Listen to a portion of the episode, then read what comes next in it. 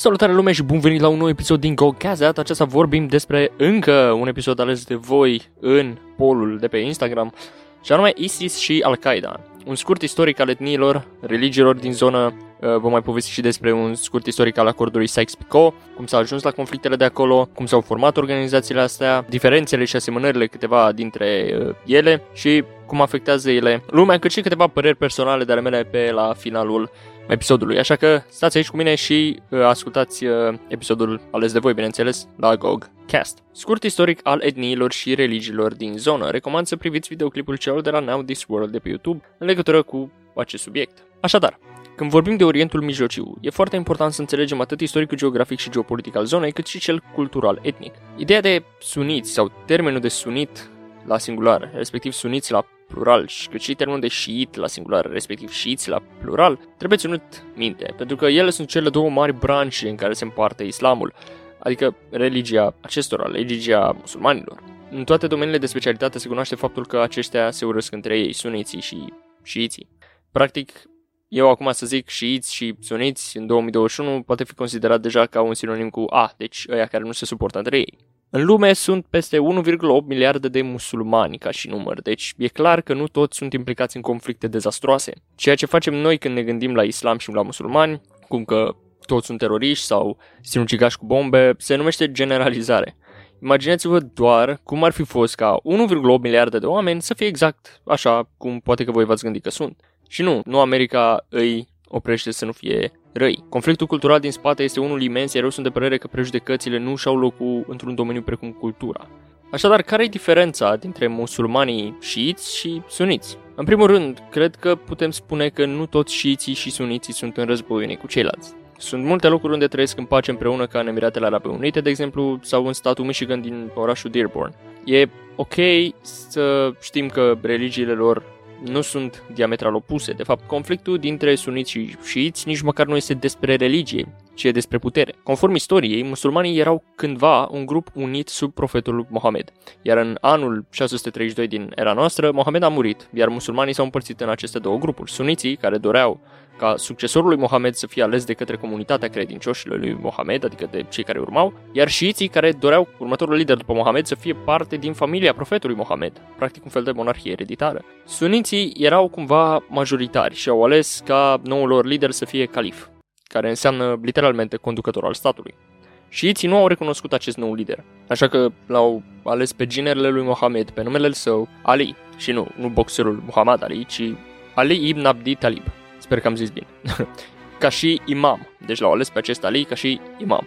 Care, la fel ca și calif, înseamnă conducător al statului. Deci imam și calif înseamnă conducător al statului. Cam asta e sursa despărțirii lor în două tabere, iar de acolo lucrurile n-au mers prea ok.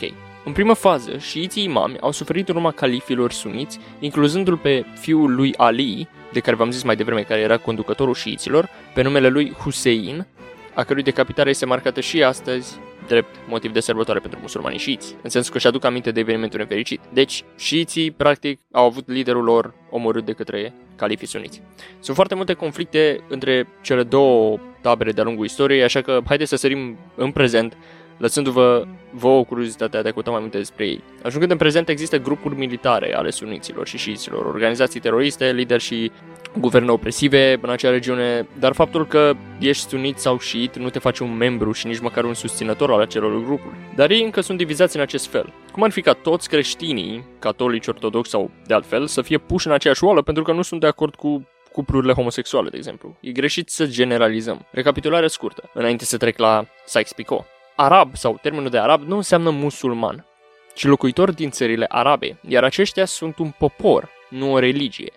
Există atât arabi musulmani cât și arabi creștini, deci dacă vă vine să credeți. Musulmanii sunt adepții religiei islam, care se împarte în două grupuri, suniți și șiiți. În Siria au fost timpuri în care majoritarii erau suniții cu vreo 75%, iar la putere erau șiiții cu vreo 15%. Ca și ultima chestie legată de istoria etnică a acestora, de obicei, cine este la putere, sunit sau șiit, are o tendință de a opresa cealaltă parte. Dar astea sunt detalii. Haideți să vă prezint puțin și contextul geografic al problemei, ca să trecem odată la ISIS și Al-Qaeda, acum că aveți un context. Ok, un scurt istoric Sykes-Picot, pentru că aici trebuie să revenim până la urmă. Eu cred că mă rog, pe lângă conflictele istorice dinainte, și ăsta este un punct de răscruce. O să fiu cât de scurt se poate și cât mai pe înțelesul tuturor acum.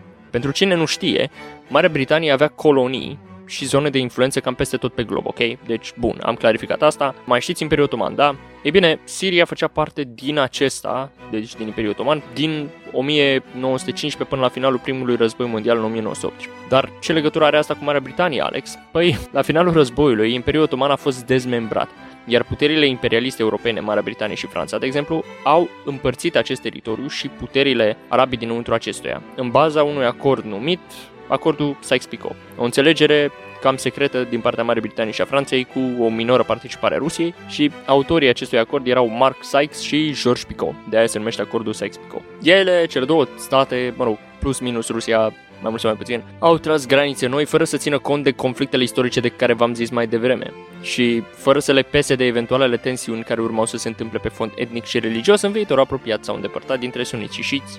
Aceste țări arabe erau controlate cumva de Marea Britanie și Franța, deci teritoriile lor. Marea Britanie controla teritoriile cunoscute azi drept Israel, Palestina, Iordania, Irak, cu ceva acces către Mediterană. Franța controla teritoriul din sudul Turciei de azi, nordul Irakului, Siria și Liban, Rusia primea și ea teritoriile din vestul Armeniei, pe lângă Constantinopol și strâmtorile din zona Turciei deja promise în acordul de la Constantinopol din 1915 și totuși regiunea palestiniană, care era o zonă mai mică sub control britanic, urma să fie cedată administrației internaționale sau ce naiba însemna chestia aia. În orice caz, după sfârșitul celui de-al doilea război mondial, forțele coloniale s-au retras, dar granițele de acolo au rămas efectiv la fel. Șiiții au rămas la putere în Siria și au încercat să păstreze această putere, chiar dacă suniții, majoritar, s-au opus. În timpurile noastre, 2010 ca și reper să zicem, Rusia susținea forțele statului sirian care a tras în mulțimea de la proteste, cât și Iran. Deci Rusia le susținea atât pe Siria cât și pe Iran. Și Siria are ieșire în Marea Mediterană și reprezintă cel mai scurt punct de acces prin care se pot vinde resurse în cel mai scurt timp de către cumpărători. Normal trebuie să ocolești toată peninsula arabă și să traversezi canalul Suez. Deci să o luați așa pe sub Arabia și să mergeți pe lângă Africa, pe lângă conul Africii și să mergeți în sus, drept spre Marea Mediterană,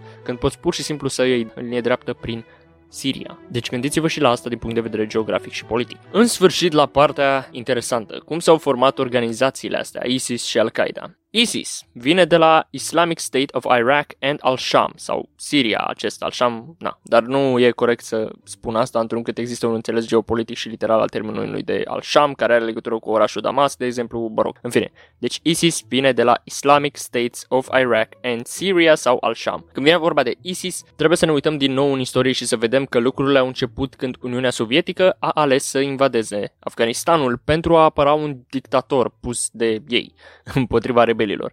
Mulți tineri din Orientul Mijlociu au sărit în ajutorul rebelilor, deci împotriva Uniunii Sovietice și a conducerea Afganistanului de la acea vreme, iar mulți dintre acești tineri au dezvoltat viziuni extremiste în timpul conflictului, văzând totul ca fiind o problemă religioasă. În acești tineri există și un domn educat pe nume Osama Bin Laden, dacă vă spune ceva. Acesta a pus bazele grupului Al-Qaeda. Al-Qaeda se traduce pur și simplu drept bază sau fundație. Tot legat de conflictul acesta din Afganistan, în acele timpuri era prezent acolo și un tânăr semi-alfabetizat, un fost jefuitor de străzi pe nume Abu Musab Zarqawi. El și Bin Laden nu se înțeleg deloc, dar vor crea grupurile pe care noi le cunoaștem astăzi, drept Al-Qaeda și ISIS, și cel din urmă, adică e cu început de Zarqawi, adică ISIS e al lui Zarqawi și Al-Qaeda este al lui Bin Laden, ok? În 1989, sovieticii se retrag, iar luptătorii arabi se întorc acasă. Sovieticii s-au retras pentru că începeau revoluțiile împotriva regimului comunist și cred că de aceea. Iar Bin Laden crește Al-Qaeda într-o rețea globală pentru a continua lupta împotriva inamicilor islamului, iar grupul lui Zarqawi se chinuie să supraviețuiască. Deci ISIS se chinuie să supraviețuiască, dar nu exista ISIS atunci. Ambii lideri se întorc în Afganistan, care era acum condus de talibani. Deci și Bin Laden și Zarqawi se întorc în Afganistan, iar pe 11 septembrie 2001 Al-Qaeda atacă SUA din baza lor de acolo, din Afganistan. Așa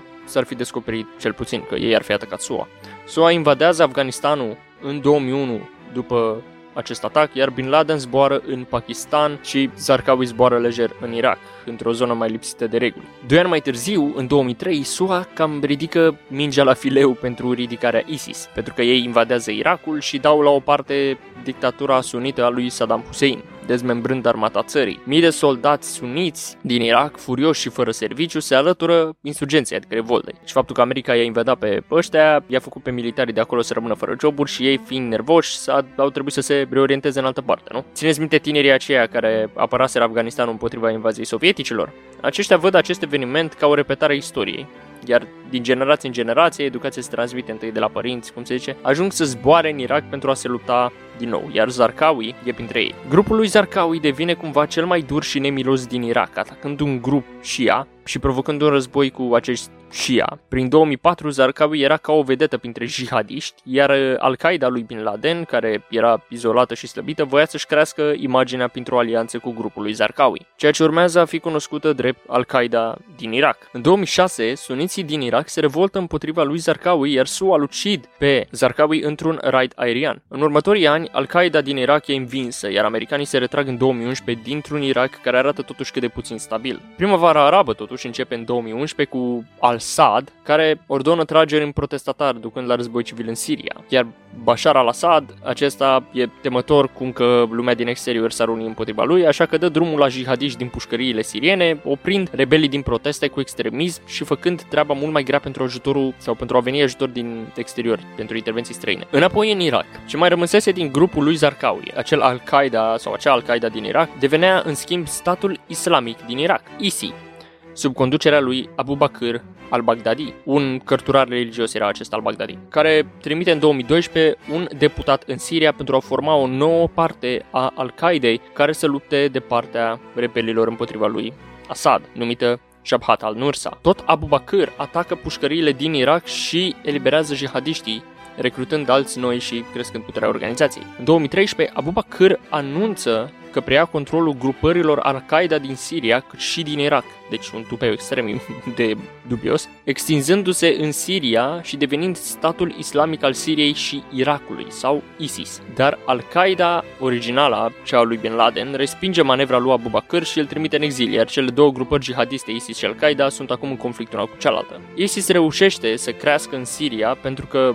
Bashar al-Assad tolerează creșterea acestui grup, pentru că puterile străine erau prea ocupate pe ISIS pentru a se mai ocupa de regimul său autoritar. Deci îi convine lui Bashar al-Assad ca ISIS să crească pentru că lumea era mai preocupată de ISIS decât de atrocitățile pe care le comitea el. Diferențe și asemănări între Al-Qaeda și ISIS. Păi, Al-Qaeda E o organizație care avea ca scop crearea unui stat propriu în Siria și nu numai. Se luptă cu regimul lui Bashar al-Assad, da, deci în vremea acestuia. Abordează un jihadism militar, este o rețea teroristă și e creată de Osama Bin Laden. ISIS, pe de altă parte, e o grupare teroristă care s-a desprins practic din Al-Qaeda, amenință să ocupe o grămadă din teritoriul Irakului și nu numai, se are o viziune de a se întinde pe tot globul, a câștigat notorietate prin campanii militare extrem de violente, controla o zonă cam cât Marea Britanie, să zicem. La fel abordează un jihadism militar și rețea teroristă și este creată, a fost creată de Abu Musab al-Zarqawi, de care v-am povestit că a fost ucis în raidul aerian american. ISIS se luptă cu toată lumea efectiv, deci și cu Al-Qaeda și cu Bashar al-Assad din Siria contra curzilor, care curzi sunt uh, luptători contra ISIS și sunt cei mai eficienți împotriva acestora, dar sunt opresați de Turcia, și contra rebelilor armatei libere siriene care sunt susținuți de SUA și Franța. În 2014, ISIS, ca exemplu, crease o armată în Siria și a invadat în stil militar Irakul, iar forțele din Irak, fiind obosite din multe conflicte și decizii, tolerează venirea grupului ISIS în teritoriul lor,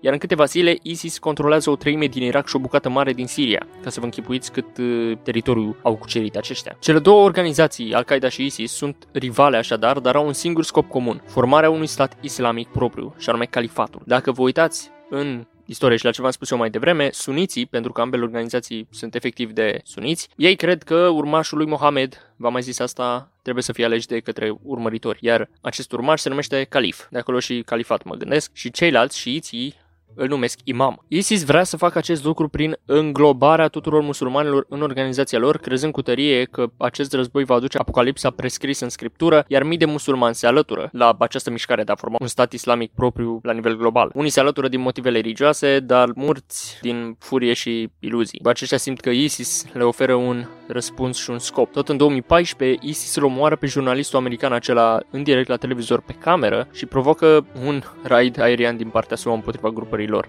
Iar ISIS pierde o cincime din teritoriu, întrucât nu se poate măsura cu forțele SUA, dar totuși atacă Kuwait, Tunisia, Sinai și mai apoi în Paris și alte orașe din Europa, mai târziu urmând și lupii singuratici și jihadiștii din uh, SUA cu atacuri inspirate de ISIS în America, care chiar dacă sunt uh, relativ uh, amatoare și puțin efective, tot au loc în SUA. Eventual, ISIS își va pierde puterea pentru că nu are aliați și e înconjurată efectiv de inamici. Dar ISIS se va întoarce înapoi la cum era cunoscută odinioară, drept Al-Qaeda din Irak, un grup terorist capabil de violență.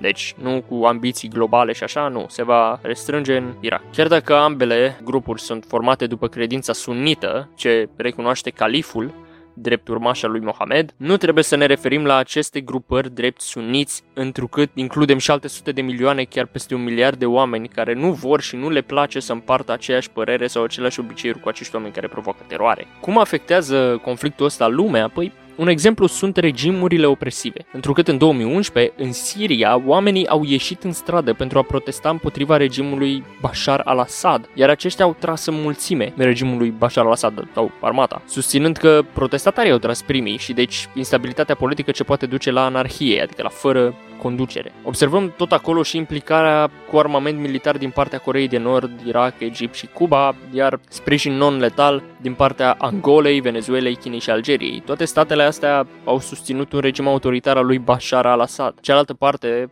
cu rebelii care luptau împotriva lui Bashar al-Assad, erau susținute de Franța, SUA, Arabia Saudită, Qatar și Turcia, iar sprijin non-letal din partea britanicilor, Canadei, Germaniei și Olandei. Pare să fie masa bogaților, nu? Motivul implicării este unul economic și geopolitic, întrucât oricât de dur ar suna, sunt prea puțini cărora le pasă cu adevărat de viețile civililor din Siria, urmărindu-se controlul asupra zonei petroliere din acea regiune. În peninsula arabică se află, sau se aflau prin 2012 o treime din resursele naturale de petrol ale planetei, deci doar în peninsula arabică o treime din resursele de petrol. Vă dați seama cine ar fi avut controlul asupra acelei părți, acelei fâșii ale planetei, practic putea să-și asigure resursele pentru următoarele decenii. Conflictele astea pot aduce și motive, de exemplu. Pot uh, aduce exemple și pot crea situații fără precedent de care lumea politică, de exemplu naționaliștii, atenție, nu patrioții, pentru că nu e același lucru, naționaliștii se pot folosi de aceste motive ca light motiv pentru a incita ură și pentru a crea un discurs precum musulmanii nu au ce căuta în România, nu vedeți ce se întâmplă în Siria, Irak și Afganistan. Nu vrem să ajungem să avem lideri care au ca text narrativ acest clasic argument cum că toți sunt la fel. Lumea merită să fie un loc pentru cei buni, iar cei buni sunt peste tot în orice colț, doar că în orice colț de pe lumea asta, minciuna și faptele rele circulă mai repede sau mai rapid decât adevărul și faptele bune. Pentru că am ajuns să nu ne intereseze bunele, ci relele, ca să știm să ne ferim de ele. Câteva păreri personale, acum o să fiu puțin spontan aici, ceea ce n-am mai făcut niciodată, nu cred că o să editez partea asta deloc, vreau efectiv să fiu spontan și să vedeți cum e un episod fără ca eu să editez o parte, deci să aveți o mostră dintr-un podcast needitat. Păi, deci, în primul rând, părerea mea despre acest conflict este că, da, ă, contează foarte mult să fie și să ne uităm la el um, din perspectiva asta geopolitică, deci interesele pe care le au statele acolo, de ce ajută ei statul ăla, statul ăla, statul ăla. Putem să ne gândim și la partea aceea, că le ajută ca să nu se extindă conflictul și în alte zone, gen pun presiune pe partea aia ca să nu iasă în altă parte, deși cred că tocmai opusul s-a întâmplat, Siria um, oamenii din Siria au migrat în masă și este una din țările sau cea mai uh, afectată țară de persoane care pleacă de acolo și pe doi este România, dacă vă vine sau nu să credeți și noi nu avem conflict ca ei. Um, dar da, conflictul dintre ISIS și Al-Qaeda este unul la care nu cred că vă așteptați. Um, mulți dintre voi probabil le văd ca aliate, dar de fapt nu sunt aliate, ei sunt și se bat cap în cap, au un obiectiv comun, dar nu se înțeleg chiar dacă sunt suniți, chiar dacă în mare parte organizațiile de acolo au aceeași viziuni, eventual aceeași valori, ele nu se înțeleg ca organizații din cauza faptului că s-au întâmplat niște chestii între liderii de atunci și care, nu știu, au fost și o bătaie, o bătălie pe uh, putere. Totuși, conflictul s-a diminuat din ce observ în prezent, nu prea mai vedem lucruri care să se întâmple și, Doamne ajută, nu vreau să mai vedem uh, teroare care să se întâmple în acea uh, zonă. Din ce observ, um, problemele apar în zona Indiei, Indochinei, în zona acolo între India și China, cât și în zona um, cu Taiwanul, cu Hong Kongul, în partea aceea tot, în partea din China. Dar aceea este o zonă în care nu știu cât și să se mai implice, cum s-au implicat acum în um, partea aceasta. Pentru că, pe lângă țările care sunt susținute de americani din zonă, nu mai este un interes atât de major pentru niște resurse naturale sau în afară de influența geopolitică pe care un stat o are într-o zonă, contează și resursele naturale. Pentru că de asta, cum ar veni, depinde viitorul și sustenabilitatea unei armate și capacitatea de a te apăra de rele. Asta merită um, de ținut minte. Ca și concluzii, dacă ne uităm la începutul discuției, observăm la ce anume poate să ducă o diferență în păreri și opinii atunci când nu există o cale de mijloc. Suniții doreau ca ei, urmăritorii lui Mohamed, să aleagă următorul conducător al lor iar șiiții doreau ca următorul conducător să fie parte din familia lui Mohamed. Faptul că n-au putut ajunge la un consens a dus la generalizarea de astăzi din partea societății din vest, cum că musulmanii sunt teroriști. Vedeți ce spunea Trump despre ei, de exemplu. Și ținând cont de implicațiile geopolitice și de evoluția din ziua de azi a mijloacelor de transport, putem spune că probabil unul din motivele pentru care nu mai auzim așa mult din acea zonă, pe lângă criza economică și sanitară de la nivel global, motivul pentru care nu prea mai auzim multe lucruri legate de terorismul din acea zonă, poate fi conversia către autovehicule și avioane care funcționează pe alt fel de energie decât carburant petrolier. Trecerea la mașini electrice, la mașini pe hidrogen, poate să fie un motiv pentru care războaiele din acea zonă au luat o pauză sau nu mai auzim noi așa multe despre ele. Cel puțin mass media nu le mai prezintă cu aceeași sete pe care o folosea atunci când le prezenta în 2011-2015 și da, probabil că și ISIS, fiind învinsă și retrasă doar într-o anumită zonă și susținută, reținută în acea zonă nu mai are aceeași ambiții. Dar asta rămâne să cercetați și voi, să vedeți și voi. Urmăriți conflictul. În cazul în care mai apare ceva, urmăriți lucrurile astea și dați de știre. Nu știu, postați o chestie, postați un story despre chestia asta. Spuneți-vă părerea. Părerile trebuie să fie argumentate și, nu numai argumentate, cât și efectiv documentate. Dacă aveți idee de ce se întâmplă. Dacă citiți contextul unei probleme și știți din istorie ce are, nu numai că puteți să vă exprimați altfel și puteți să vă spuneți altfel părerea, dar puteți să aveți o opinie mai obiectivă și tot ce pot să vă spun este că trebuie să încercăm să fim îngăduitori și să avem un open mind, să avem o minte deschisă către toată lumea din jur, indiferent de rasă, etnie, religie, sexualitate și așa mai departe. Ne vedem la următorul episod. Stay safe, sper că v-a plăcut acesta și stay tuned for that. Peace.